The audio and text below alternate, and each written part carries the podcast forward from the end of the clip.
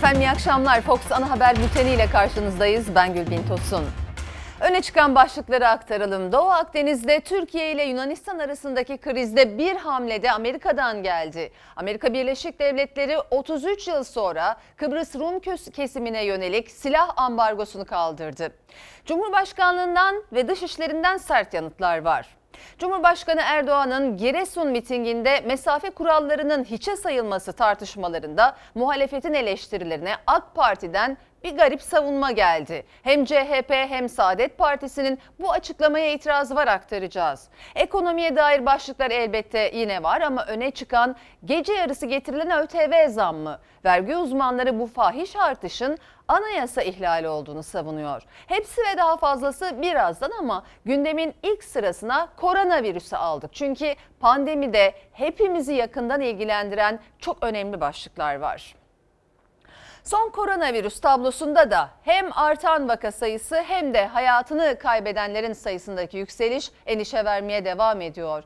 Uzmanlar gelinen durumun salgının ilk aylarından çok daha zorlaştığına dikkat çekiyor. Enfeksiyon Hastalıkları Derneği Başkanı Profesör Doktor Mehmet Ceyhan'a göre işimiz Nisan ayından daha zor.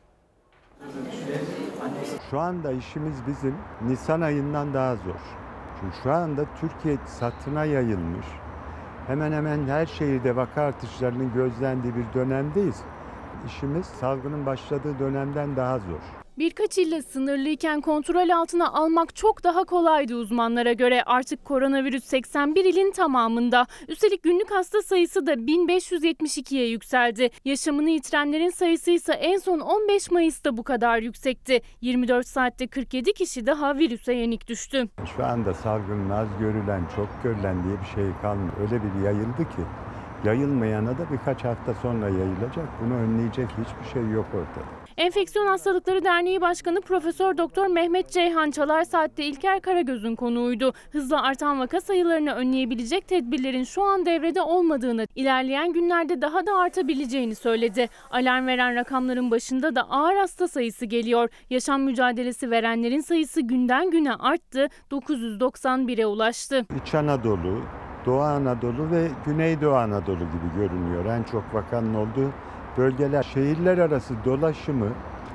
kontrol altında tutmadığınız sürece bu işi kontrol etmeniz mümkün değil. Salgının merkezi ilk iki ay İstanbul'da ancak esnetilen tedbirlerle ve tatil sezonunun başlamasıyla İstanbul'dan diğer illere kaydı. Yaz geride kalırken memleketine ya da tatile gidenlerin geri İstanbul'a dönmesi bekleniyor. Bu da yeniden yoğun nüfuslu İstanbul'da salgının yayılması demek. Profesör Ceyhan'a göre şehirler arası tüm hareketlilik kayıt altına alınmalı. Şehirler arası dolaşım tamamen serbest, hiçbir kontrol yok. O yüzden Bugün Ankara'da olan bu vaka artışını yarın İzmir'de İstanbul'da da göreceğiz. Hiç şüpheniz olmasın. Özellikle de büyük şehirlerde en büyük tehdit toplu taşıma araçlarında. Tatil bitip herkes işbaşı yaptığında o tehdit daha da büyüyecek Ceyhan'a göre. Önerisi hem kamuda hem de özel sektörde işe giriş çıkış saatlerinin kademelendirilmesi. Toplu taşımada sıkıntı var. Herkesin aynı saatte tıkış bıkış dolmuşlarla, otobüslerle metro ile iş yerine gitmesini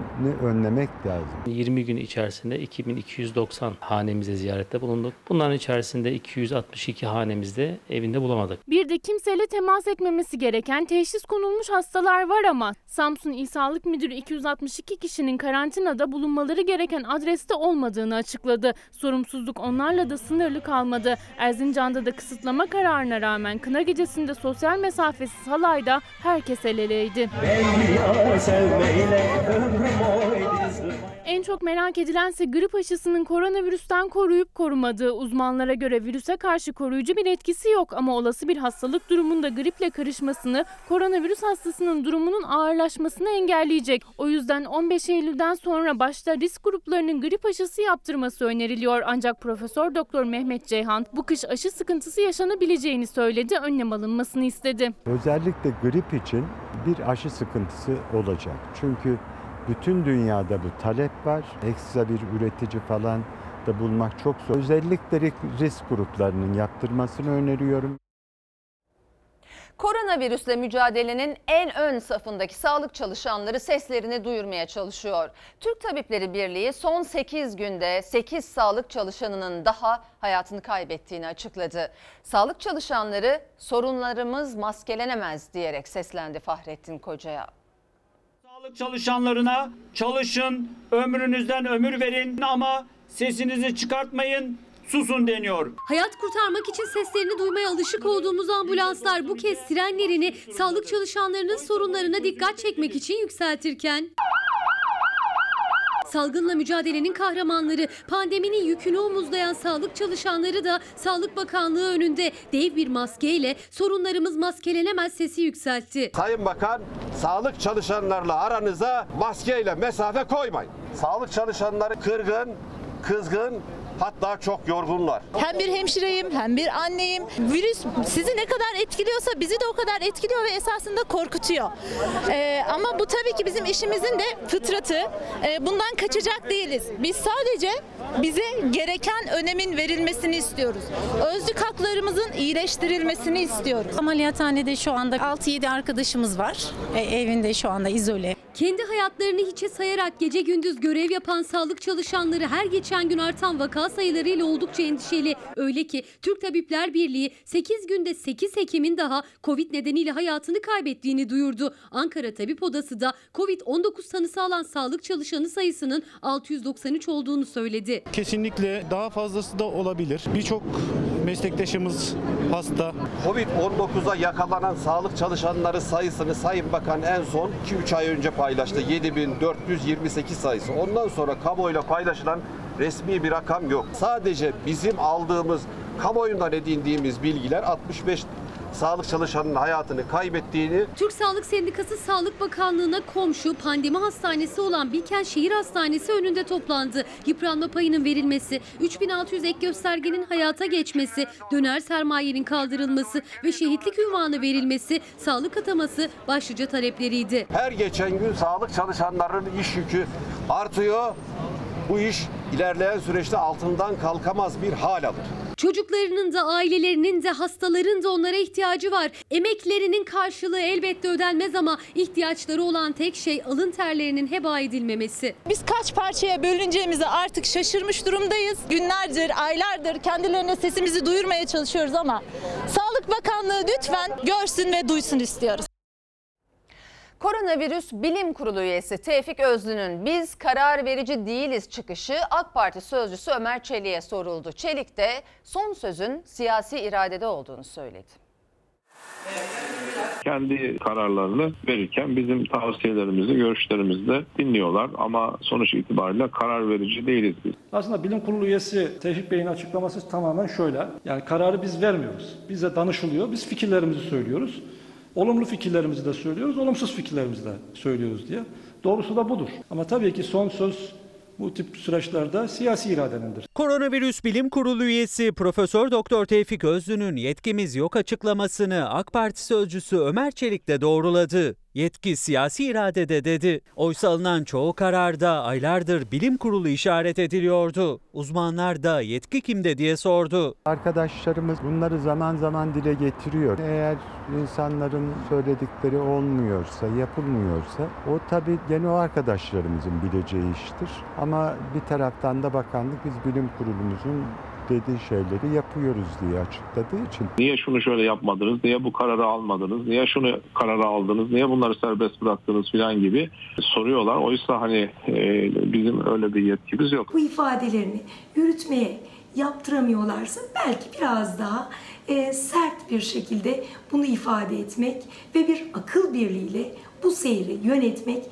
daha doğru olurdu. bu işten bundan memnun olmayan arkadaşlarımız da zaten ayrılabilir şeyden bilim kurulundan. Bu da insanları oraya çünkü danışma kurullarına zorla görevlendirilmiyor. Sağlık Bakanlığı Bilim Kurulu büyük emek verdi. Çok güzel işler yaptı. Çok hoşumuza gitti. Ancak bir yerden sonra sanıyoruz bir e, kopukluk yaşanmaya başlandı ki bunun başında özellikle açılım dönemindeki kararlar gelmekteydi. Esnetilen ya da hiç devreye girmeyen tedbirlerle ilgili gözler hep bilim kuruluna çevriliydi. Ancak aylar sonra Bilim Kurulu üyesi Profesör Doktor Tevfik Özlü sadece tavsiye verdiklerini, hükümetin diğer sektörlerden gelen talepleri de göz önünde bulundurduğunu net bir dille anlattı. Sağlıkla ilgili konularda biz fikrimizi rahatlıkla dile getiriyoruz. Yani olumlu olumsuz lehte aleyhte farklı fikirleri e, dile getiriyoruz.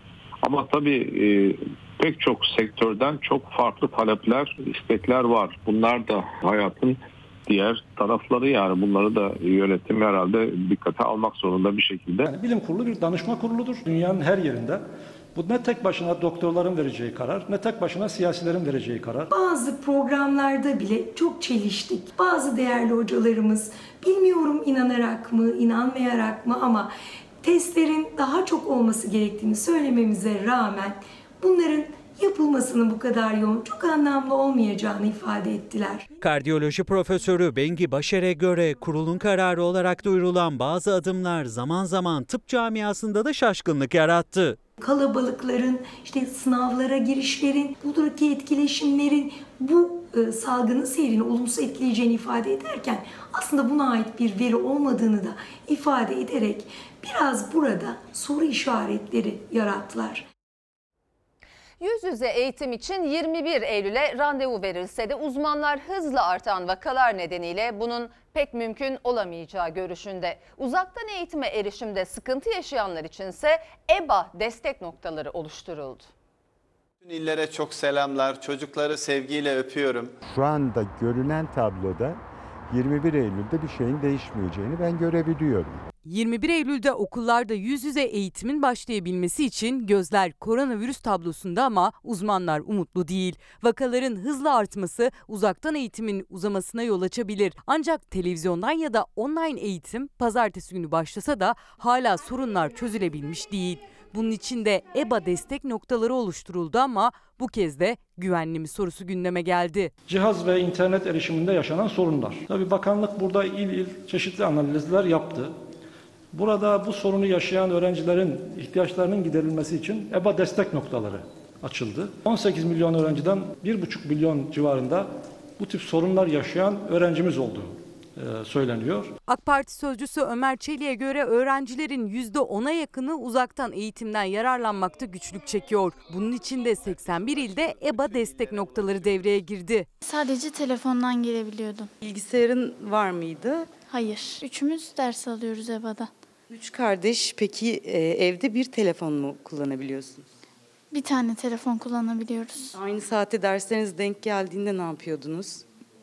Biri girmiyordu. Kütüphane benzeri bir çalışma ortamı yaratıldı. EBA destek noktalarına öğrenciler gelecek. Okullar açılmadı ama okul içinde bulunan kütüphane benzeri bu noktalarda öğrenciler canlı derslere katılacak. Sağlık kaygısıyla uzaktan eğitim devreye girdi ama erişemeyenler yine okula gidecek. Yetkililer ise 1420 EBA destek noktasında sosyal mesafe için tüm hazırlıklarını tamamladı. Öğrenciler arasındaki sosyal mesafe e, Bilim Kurulu'nun, Sağlık Bakanlığı'nın önerdiği mesafelerle uyumlu. Öğrencilerimiz için e, öncelikle sağlıkları, sonra eğitim ihtiyaçları. EBA destek noktalarında eğitim almak için gelen öğrenciler randevu sistemiyle gelecekler okula ve geldiklerinde bu yerdeki sosyal mesafe uyarılarına uyarak giriş yapacaklar ve girdiklerinde de önce bu standta ateşleri ölçülecek, sonra dezenfektan kullanacaklar ve yüzlerinde getirdikleri maskeleri çıkarıp çöpe atacaklar, yeni maskelerle derse girecekler. Bir öğrenci günde en fazla iki canlı derse katılabilecek. 10 metrekareye en fazla 5 öğrenci alınacak.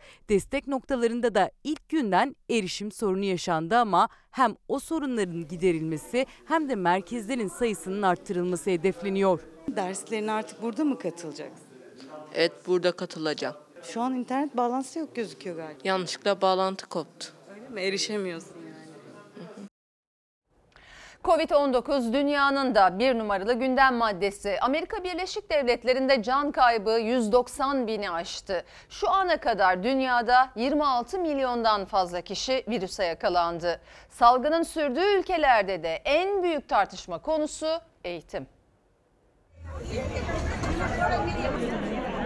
Amerika Birleşik Devletleri'nde 37 eyalette okullar açıldı. Son 10 gün içinde 25 bin kişi virüse yakalandı. Dünya Covid-19 salgınının pençesinde. Milyonlarca kişi virüse karşı insanlar üzerinde denenen aşıların olumlu sonuçlanmasını bekliyor. Oxford Üniversitesi'nin geliştirdiği aşı 3. aşama klinik denemelerine başladı. Salgın şu ana kadar dünya genelinde 862 binden fazla can aldı. 26 milyondan fazla kişi de virüse yakalandı. Dünyada birçok ülke süren salgına rağmen okulları açtı. Yaklaşık 190 bin kişinin yaşamını yitirdiği Amerika Birleşik Devletleri'nde birçok üniversite yüz yüze eğitime geri döndü. Gençler kampüslerde virüsü hızla yaydı. Son 10 gün içinde 37 eyalette 25 binden fazla kişi virüse yakalandı. 1 milyon vakanın görüldüğü Rusya'da 17 milyon öğrenci kısıtlamalarla birlikte okula döndü. Öğretmen ve öğrenciler maske takmamakta serbest. Ancak sınıflar günde bir kez, yemekhanelerin ise günde iki kez dezenfekte edilmesi şartı var. Solunum yolu hastalığı belirtisi gösteren öğrenci veya öğretmenin izole edilmesi gerekiyor. 40 bin can kaybının yaşandığı İngiltere'de okulların %40'ı açıldı. Karantina uygulanan bölgelerdeki okullarda öğrencilerin koridor gibi ortak alanlarda maske takması zorunlu hale getirildi. İkinci dalga korkusunun yaşandığı İspanya'da son 24 saatte 8 binden fazla vaka tespit edildi. Ülkede eğitim öğretim yılının başlama tarihini şehirlerdeki vakalar belirleyecek. Başkent Madrid'de haftaya okullar açılacak. Açılış öncesi yüzlerce öğretmen ve öğrenci test yaptırmak için uzun kuyruklar oluşturdu. Cumhurbaşkanı Erdoğan'ın Giresun'da yaptığı sosyal mesafe kurallarının yok sayıldığı mitingle ilgili tartışma sürüyor. AK Parti sözcüsü Ömer Çelik muhalefetin eleştirilerine karşı Cumhurbaşkanı ile halkın buluşmasını engellemek söz konusu olamazdı. Olağanüstü şartlarda oluşan bir durum dedi. Muhalefet bu sözlere tepki gösterdi.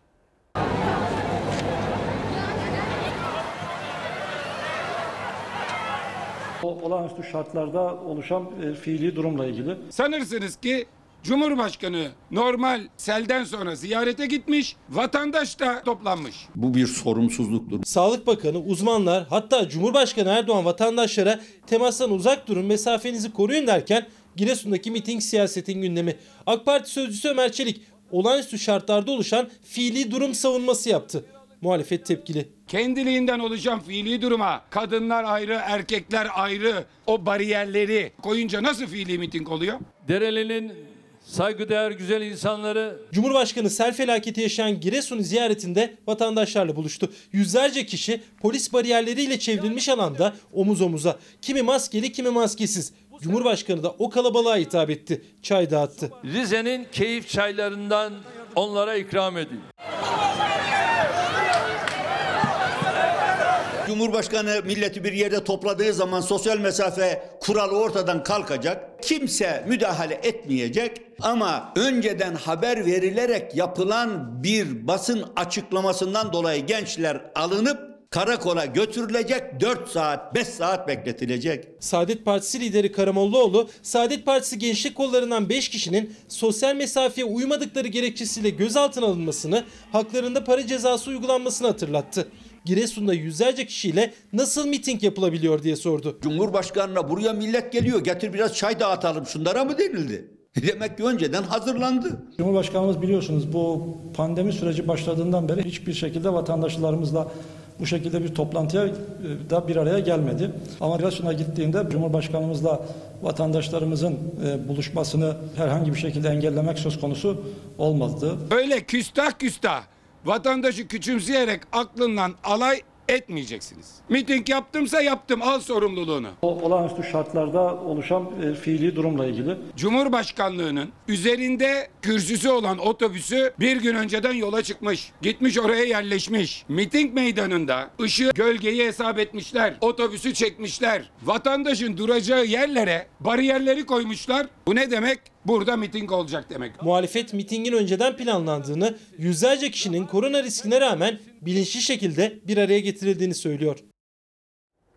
Sayın seyirciler Doğu Akdeniz'deki gerilimde Amerika Birleşik Devletleri bir kez daha sahneye çıktı. Washington yönetimi Güney Kıbrıs Rum kesimine 33 yıldır uygulanan silah ambargosunu kısmen kaldırma kararı aldı. Karar Türkiye'yi ayağa kaldırdı. Amerika Birleşik Devletleri Doğu Akdeniz'de tehlikeli bir hamle yaptı. 33 yıl sonra Kıbrıs Rum kesimine yönelik silah ambargosunu kaldırdı. Ankara'dan Washington yönetimine tepki yağdı. Türkiye ve Kuzey Kıbrıs Türk Cumhuriyeti bölgede kendilerine karşı oynanan oyunların farkındadır. Millet olarak kararlılıkla ve kenetlenmiş bir halde bu oyunları birlikte bozacak, geleceğe beraberce yürüyecek, bu oyunların parçası olanları da affetmeyecektir. Oo arkadakine yesin. Defansif değilim. Ama öndekine çakabilirim. Doğu Akdeniz'de Yunanistan'la yaşanan gerginlik tırmanıyor. Atina'ya arka çıkan Fransa ve Avrupa Birliği'nden sonra Amerika Birleşik Devletleri de bölgede tansiyonu yükseltecek bir adım attı. Washington, Güney Kıbrıs Rum kesimine 33 yıldır uygulanan silah ambargosunu kısmen kaldırdı. Amerika Birleşik Devletleri Dışişleri Bakanı Mike Pompeo, Güney Kıbrıs lideri Anastasiadis'i arayarak kararı duyurdu. Pompeo sosyal medyadan da Güney Kıbrıs Rum kesiminin Doğu Akdeniz'de kilit ortak olduğunu vurguladı. Gelecek mali yılda Kıbrıs Cumhuriyeti'ne uygulanan öldürücü olmayan savunma malzemeleri ve hizmetlerinin satışına getirilen kısıtlamaları kaldıracağız. Amerika'nın aldığı karar berbat bir karardır. Adanın barışına katkı sağlamaz. Doğu Akdeniz'de suları ısındırtmaya devam eder. Kıbrıs'taki kimsenin kuzeyindeki güneyindeki kimsenin menfaatine değildir. Amerika Birleşik Devletleri'nin kararı Ankara'da büyük tepkiyle karşılandı. Dışişleri Bakanlığı kararın müttefiklikle bağdaşmadığına dikkat çekti. Tekrar gözden geçirilmesini istedi. Aksi takdirde Türkiye garantör ülke olarak hukuki ve tarihi sorumluluğuna uygun olacak şekilde Kıbrıs Türk halkının güvenliğini garanti altına alacak gerekli mukabil adımları kararlılıkla atacaktır. ABD'nin Kıbrıs Rum yönetimine yönelik silah ambargosunu kaldırması tümüyle yanlış bir karardır. Bu karar Rum yönetiminin hukuksuz taleplerini teşvik etmektir. Amerika Birleşik Devletleri Dışişleri Bakanı Pompeo, Türkiye'den gelen tepkiler üzerine bir açıklama daha yaptı. Ambargonun kaldırılmasının doğru karar olduğunu söyledi. Tüm taraflara Doğu Akdeniz'de tansiyonu düşürme çağrısı yaptı. Türkiye'nin Doğu Akdeniz'de haklarını koruma kararlılığı sürüyor. AK Parti sözcüsü Ömer Çelik, Doğu Akdeniz'le ilgili de Atina yönetimi ve Avrupa Birliği'ne sert mesajlar verdi. Yunanistan bugün için Doğu Akdeniz'de bir korsan devlettir. Boyunu aşan işlere kalkışıyor. Yapılan iş Yunanistan'ın şımarıklığını ve saldırganlığını kışkırtmaktan başka bir şey değildir. MHP Genel Başkanı Devlet Bahçeli de Türkiye'nin Doğu Akdeniz mücadelesini övdü. Dış politikadaki kutuplaşmanın yol açabileceği sonuçlara dikkat çekti. Akdeniz'de ve Ege'de Yunanistan ve Fransa'nın mütecaviz emellerine direniş gösterilmektedir. Dış politika alanında yaşanan tehlikeli gerilim ve tehdit dozajı yüksek kutuplaşma her türlü ihtimali de açık hale getirmektedir. Cumhuriyet Halk Partisi Abdullah Gül'ü Cumhurbaşkanı adayı gösterecekleri söylentilerine noktayı koydu. Grup Başkan Vekili Özgür Özel, Gül'ü aday göstermemiz mümkün değil dedi. Cumhurbaşkanlığı hükümet sistemi için meydanlarda oy isteyen eski MHP'li şimdi bağımsız ordu milletvekili Cemal Engin Yurtsa bu kez parlamenter sisteme dönülmeli dedi. Abdullah Gül'ün Cumhuriyet Halk Partisi'nin adayı olması gibi bir konu gündemimizde yoktur, ihtimal dahilinde değildir. Bu haberleri kesin bir dille yalanlıyoruz. Olası ilk Cumhurbaşkanlığı seçiminde Abdullah Gül'ün CHP'nin Cumhurbaşkanı adayı gösterileceği iddiasına CHP'den kesin bir dille yalanlama geldi. Açık yüreklilikle söylemek isterim ki Cumhuriyet Halk Partisi'nin Cumhurbaşkanı adayı Cumhuriyet Halk Partilileri rahatsız edecek, Cumhuriyet Halk Partililerin adaylığından memnuniyetsizlik duyacağı hiç kimse olmayacak. İddialar gerçeği yansıtmamaktadır. Yapılanlara baktıkça, uygulamalara baktıkça Türkiye'nin bir seçime gittiğini görüyorum. Bu seçim başkanlık sistemiyle olacak bir seçim olmayabilir. Parlamenter sistemin geri geldiği bir seçime gidilebilir. MHP'den ihraç edilen Ordu Bağımsız Milletvekili Cemal Engin da bir erken seçime gidilebileceğini söylerken hükümet sisteminin de değişmesi gerektiğini ilk kez ifade etti. Parlamenter sistem dedi. Önerisini geçmişte savunduğu Cumhurbaşkanlığı hükümet sistemini eleştirerek yaptı Engin Yurt. Benim fikir değiştirmem hiçbir şey ifade etmiyor. Bakanlar milletvekillerini ciddiye almıyor. Bürokrat milletvekillerinin telefonuna çıkmıyor. Sistem Türkiye Büyük Millet Meclisi'ndeki milletvekillerine karşı itibar erozyonu yaratmıştır. Bundan dolayı diyorum ki parlamenter sistem ayak sesleri duyuluyor. Gerçi Sayın Yurt biraz kendisi de çok böyle gelgitli bir arkadaş. Eski partisi de iktidar da Ümit ederim ki bu sözlere kulak verir. Böyle bir hükümet sistemini Türkiye'nin taşıması mümkün değil. Yeni bir yönetim sistemine geçerek daha üst bir kulvara çıkmayı hamdolsun başardık. Cumhuriyet Halk Partisi, İyi Parti, diğer partiler istiyor. Ben Sayın Cumhurbaşkanı'nın yerinde olsam parlamenter sisteme dönerim. Yüzde kırkla AK Parti tek başına iktidar olur. Yüzde elli ile uğraşmak yerine yüzde kırk almak daha kolay olur. Artık Recep Tayyip Erdoğan'ın bile popülaritesi yüzde kırkın altına indi. AK Parti daha da aşağılara düştü. Milliyetçi Hareket Partisi ile yapılan ittifak da bu arkadaşları kurtarmıyor. Onun için yeni arayışların içine girecekler. Seçimi erteleme için olağanüstü hal oluşturmak dahil. Kulislerde erken seçim olur mu tartışması sürerken Saadet Partisi lideri Temel Karamollaoğlu çarpıcı bir çıkış yaptı. 2023 seçimlerinin dahi ertelenebileceğini söyledi. Türkiye İşçi Partisi milletvekili Barış Atay'a saldıran zanlılardan 3'ü kasten adam yaralama suçundan tutuklandı. Atay'ın saldırıdan sorumlu tuttuğu İçişleri Bakanı Süleyman Soylu ise ilk kez konuştu. Milletvekili olmasaydı bizim suç hedeflerimizden biridir dedi. Biz İpekerlerin tarafıyız. Süleyman Soylu ise Musa Orhanların tarafı. Barış Atay fersude bir tiptir. Milletvekili olmasaydı bizim suç hedeflerimizden bir tanesidir. Türkiye İşçi Partisi Milletvekili Barış Atay uğradığı saldırı için İçişleri Bakanı Süleyman Soylu'yu sorumlu tutmuştu. İçişleri Bakanı da Atay'a yanıt verdi. Milletvekiline saldıran 3 zanlı ise kasten adam yaralama suçundan tutuklandı. Bir bakanın ifadeleriyle bir insana saldırı meydana gelebiliyorsa bizim bunu tasvip etmemiz mümkün olmaz. Siyaset milletvekiline yapılan saldırıyı konuşuyor. O saldırıdan saatler önce İçişleri Bakanı'nın Atay'a yönelik sözlerini, Soylu Barış Atay'ın kendisine yönelik sözlerine sert yanıt vermiş, dikkat yakalanma diye uyarmıştı. Beni tecavüz kollayıcı olarak nitelendiriyor. Benim kendimi savunma hakkım olmayacak mı? Onlar söyleyince bir şey olmayacak, biz söyleyince kıyamet kopacak öyle mi? Bu saldırının öncesinde sarayın atama memuru İçişleri Bakanı'nın ciddi bir kışkırtması var. Kim bizim bir arkadaşımıza tecavüz kollayıcısı gibi bir ifadede bulunuyorsa yaptığı terbiyesizliktir. Bu terbiyesizliği görmeden verilen cevabı şiddetin kışkırtıcı olarak görmek de ikinci bir terbiyesizliktir. İçişleri Bakanı Süleyman Soylu gazeteci İsmail Saymaz'a konuştu. Saldırıdan önce Atay'la girdiği sözlü diyaloğu meşru müdafaa olarak yorumladı. Kendisine yapılan hakareti yanıt verdiğini söyledi. Saldırıdan sorumlu olduğuna ilişkin iddiayı reddetti. Barış Atay gibi bir fersudenin hakkımda ithamda bulunmasını bile ayıp buluyorum. Bana niçin suç duyurusunda bulunmadın diyebilirsiniz. Böyle birisini Türk hakimlerinin önüne çıkarmaktan edep ederim. Biz güçlüyüz. Bu tür saldırılar karşısında asla geri adım atmayacağımızı tekrar tekrar söylememize gerek olmadığını da gösteriyor bir yandan. Barış Atay'a saldırı gece yarısı kameraların olmadığı bir sokakta gerçekleşti. Zanlıların kaçarkenki görüntüsünü ise yan sokaktaki bir kamera kaydetti. İçişleri Bakanı Soylu saldırıda bir gariplik var dedi. Garip değil mi? Bu kişi bir mekana giriyor, mekanın kameraları o an çalışmıyor. Bana birileri saldırdı diyor. Devrimci için yapabilecekleri tek şey karanlık bir sokakta arkadan 5 kişiyle saldırmak olabilir. Milletvekili Barış Atay'a saldıranlardan 3'ü gözaltına alınmıştı. Kasten yaralama suçundan da tutuklandılar.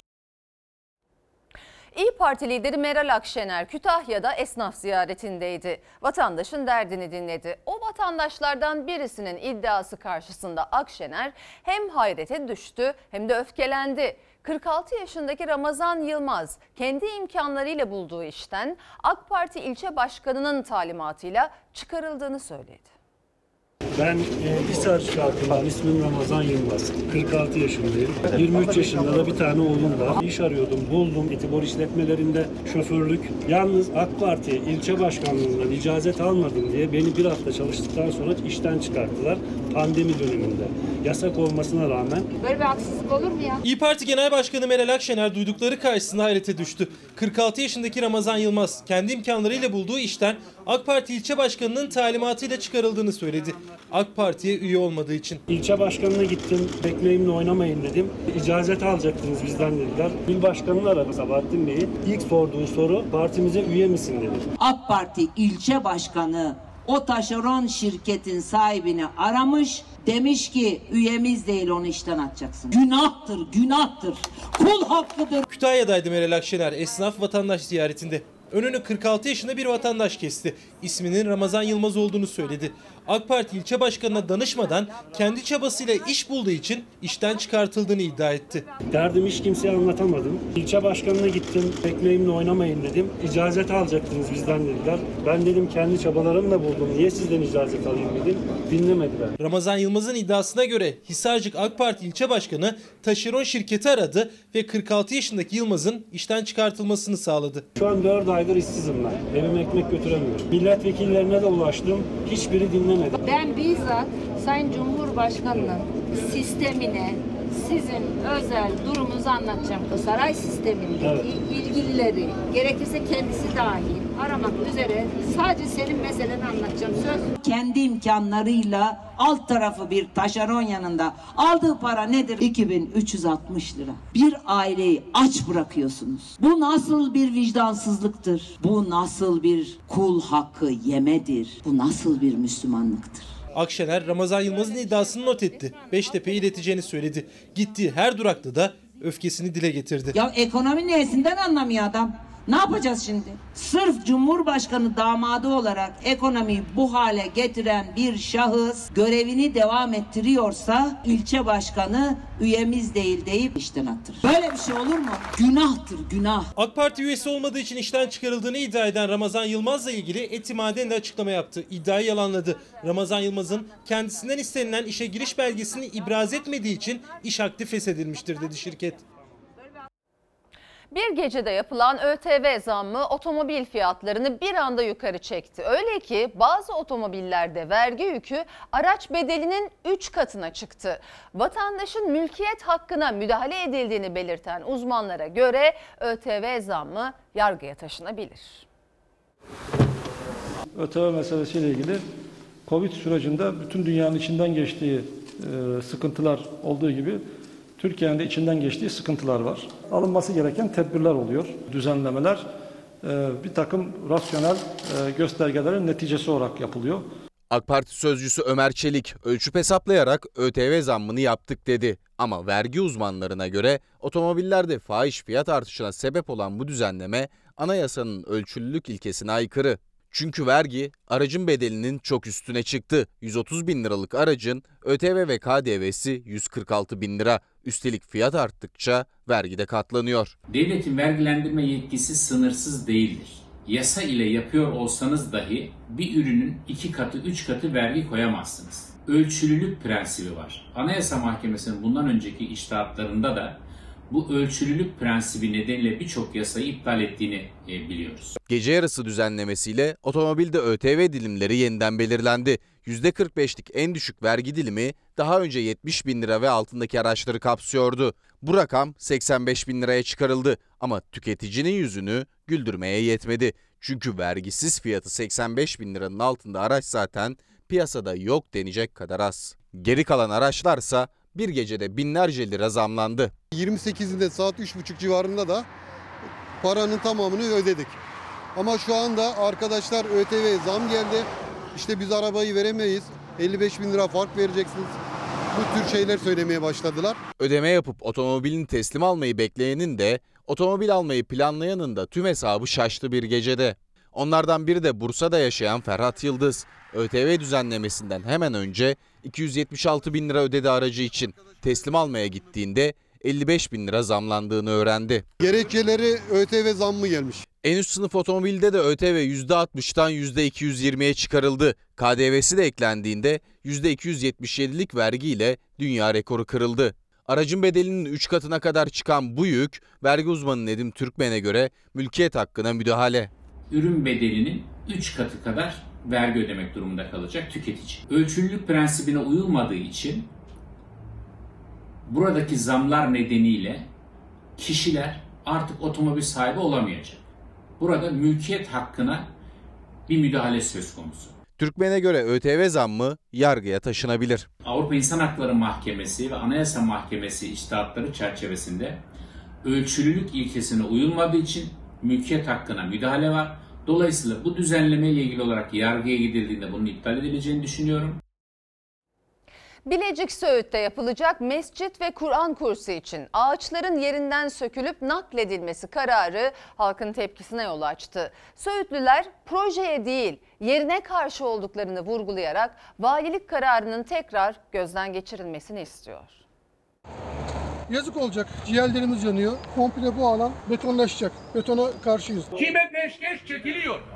Ben onu soruyorum. Kim geldi gitti de buna karar verdi? Öfkeleri dinmedi. Gölgesinde serinledikleri 70 yıllık ağaçların sökülüp nakledilmesine karşı çıktılar. Valiliğin aldığı karara tepki gösterdiler. Şu görmüş olduğumuz ağaçların hepsi kesilecek, sökülecek ya da başka bir yere nakledilecek. Buradan sökülen ağacın başka bir yerde yaşaması mümkün değil. Bizlere saygınız olmayabilir.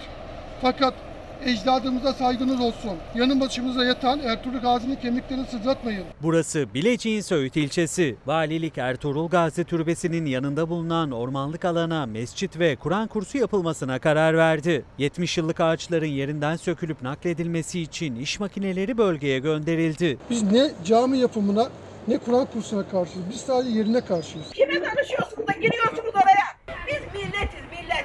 Millet olmadan baş olmaz. Başımıza ahkam kesilmesin. Ağaçların nakledileceğini öğrenen Söğütlüler proje alanında nöbete başladı. Bir yandan da seslerini yetkililere ulaştırmaya çalıştı. Projeye değil yerine karşı olduklarını dile getirdiler sık sık. Bırakın yeşil elimizde kalsın dediler. Uygun yer bulalım. Ağaç dikmek isterseniz yani. Hayır, hayır, hayır. Buradaki hayır. Gerçekten yazıktır günahtır ya. Bir sorun ya bir oturun ya. Burada 6-7 tane ilçede parti mi parti var ya teşkilat var. Ağaçlar 60-70 yıllık ağaçlar. Ağaçlar 5 yaşını geçtikten sonra kesinlikle nakledilmeleri mümkün değil. Naklettiğiniz yerde kurur ve bir şekilde yok olur. Biz halkız, biz Türkiye'yiz, biz Anadolu'yuz, biz çınar ağacıyız. Ve Osmanlı'dan ve Atatürk'ten gelen büyük çınar ağacıyız. Lütfen çınar ağaçlarımızı kesmeyiniz. Söğüt halkı projenin tekrar gözden geçirilmesini istedi. Ağaçların yerinde kalması için de bir öneride bulundular. Bir proje gerçekleştirilecekse 50 metre ileride mescit var. O mescidin olduğu alan hiç ağaç katliamına gerek kalmadan istenilen proje orada gerçekleştirilebilir. Kime peşkeş çekiliyor? Ben onu soruyorum. Kim geldi gitti de buna karar verdi? Akciğer kanseri olan 62 yaşındaki emekli Mehmet Gürsoy'a doktorlarının önerdiği ilacı SGK ödemiyordu. Gürsoy da sadece bir dozu 15 bin lira olan o ilaç için hukuk mücadelesi başlattı. Ve dosya Anayasa Mahkemesi'ne kadar gitti. Yüksek Mahkeme SGK'nın tedaviyi derhal karşılamasına hükmetti. Bu ilacın SGK tarafından ödeme kapsamı dışında olduğunu öğrendim.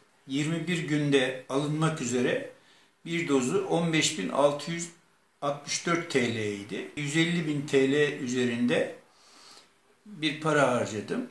Kısa sürede elinde ne varsa tüketti kanser hastası Mehmet Gürsoy ancak tedavisi için ilaca devam etmesi gerekiyordu. O da hukuk mücadelesi başlattı. Tüm yollar tükenince de Anayasa Mahkemesi'ne başvurdu. Yüksek Mahkeme 24 saat içinde kararını verdi. İlaç bedelinin tedavi süresi boyunca ödenmesinin derhal sağlanmasına hükmetti. Gürsoy'u bu yolda yalnız bırakmayansa kanser hastası babası için aynı mücadeleyi veren avukat Dilşat Enhoş oldu. 21 günde bir 11.500 lira ödememiz gereken bir ilacı kullanmamız gerektiği bize söylendi. Bunun son ve tek çare olduğu ifade edilmişti. Biz de ilacı karşılamaya başladık. Yaklaşık 80 bin lira bir para harcadık. Uzun seneler devam edebileceği bize ifade edildikten sonra artık bunu karşılayamaz duruma geldiğimizi ve ne yapabileceğimizi yani bir hukukçu olarak ben bu konuda ne yapabilirim? Böyle bir ilaç var. Sağlık Bakanlığı da eğer ben bu ilacı kullanırsam senin üzerinde seni yaşatabileceğimi söylüyor. Kullanmak ister misin? Ya buradan sonrası zaten tam bir kabus. Babasının ilacının yargı yoluyla SGK tarafından ödenmesini sağlayan Dilşat Enhoş ve ortağı avukat Mustafa Kemal Bilgiç 62 yaşındaki akciğer kanseri hastası Mehmet Gürsoy'un davasını adım adım takip etti. Çünkü bilinen tüm tedaviler uygulandı. Sonunda doktorları immünoterapi önerdi Gürsoy'a. Ancak bağışıklık sisteminin güçlendirilmesine yönelik o tedaviyi SGK karşılamıyordu. Hayati öneme haiz olduğu söylendi. Bankalar borçlara başvurduğu takdirde herhangi bir kredi alamayacaktı.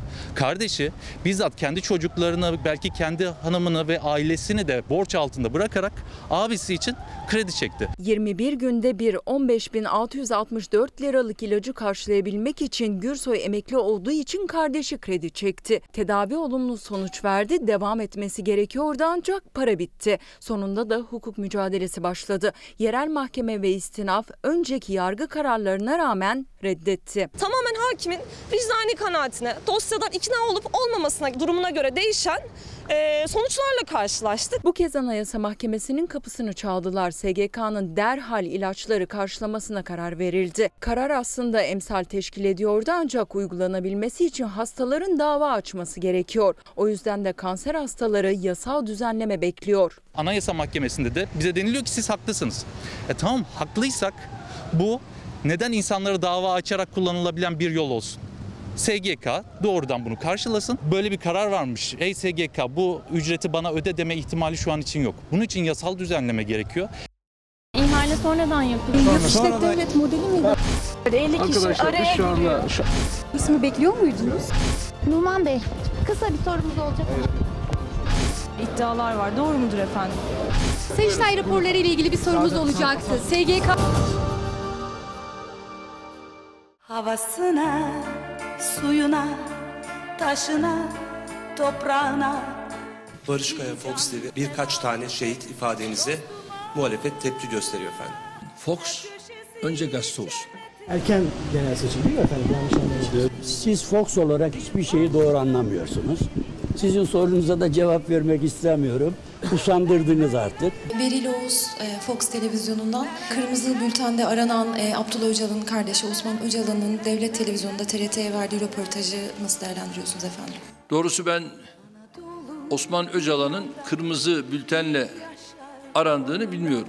Haberciliğin birinci şartı soru sormak. Bir sorumuz olacak. Hayır, Proje hayır, okullarla hayır, ilgili. hayır, hayır, hayır, hayır, hayır. Biz de ona diyoruz ki Sayın Bakan evet evet evet evet projenin sınıfta kaldı. Veteriner yazıyor ama burada var mı veteriner? Veteriner şu an burada yok. el sıkışıyorsunuz. El sıkışmak yasak aslında. Cesaretle hiç vazgeçmeden. Sayın Bakanım, SMH hastalığı... Müsaade edin şu toplantıyı. Sayın Bakan, Sayıştay raporları ile ilgili bir sorumuz olacaktı. SGK raporu hazırlandı. Bir yanıtınız olacak mı? Bakanım aklıma bir soru takıldı. Dünden beri çok yürürken ama. çalışma... Bak şu anda kepçeler orada Tamam. Fox habercileri yıllardır halkın merak ettiklerini halk adına sorabilmek için sahada. Yaptığınız açıklamaya istinaden e, yap işlet devlet modeli mi daha uygun otoyol ve köprüler için? Pardon bir dakika. Cevap veriyor bakan. Numan Bey, kısa bir sorumuz olacak. Kendisi şu anda Beyefendi ne yapıyorsunuz? Ne yapıyorsunuz? Ne yapıyorsunuz?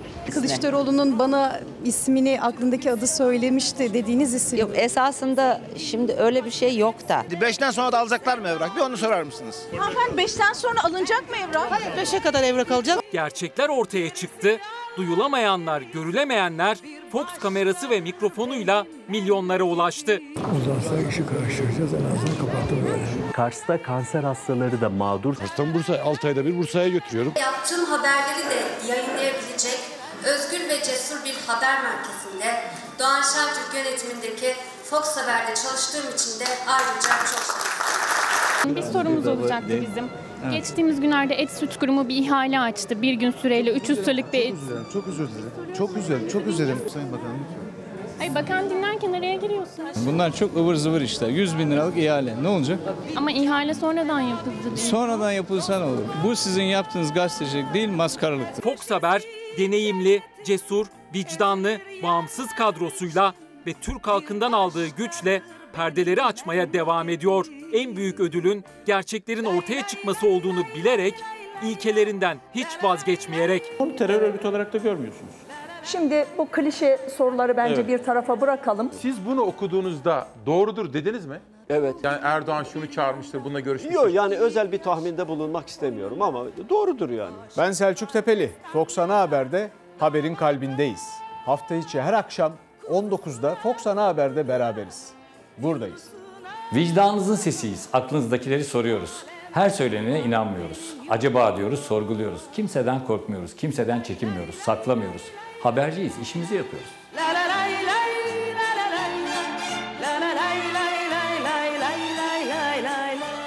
Şimdi ara zamanı.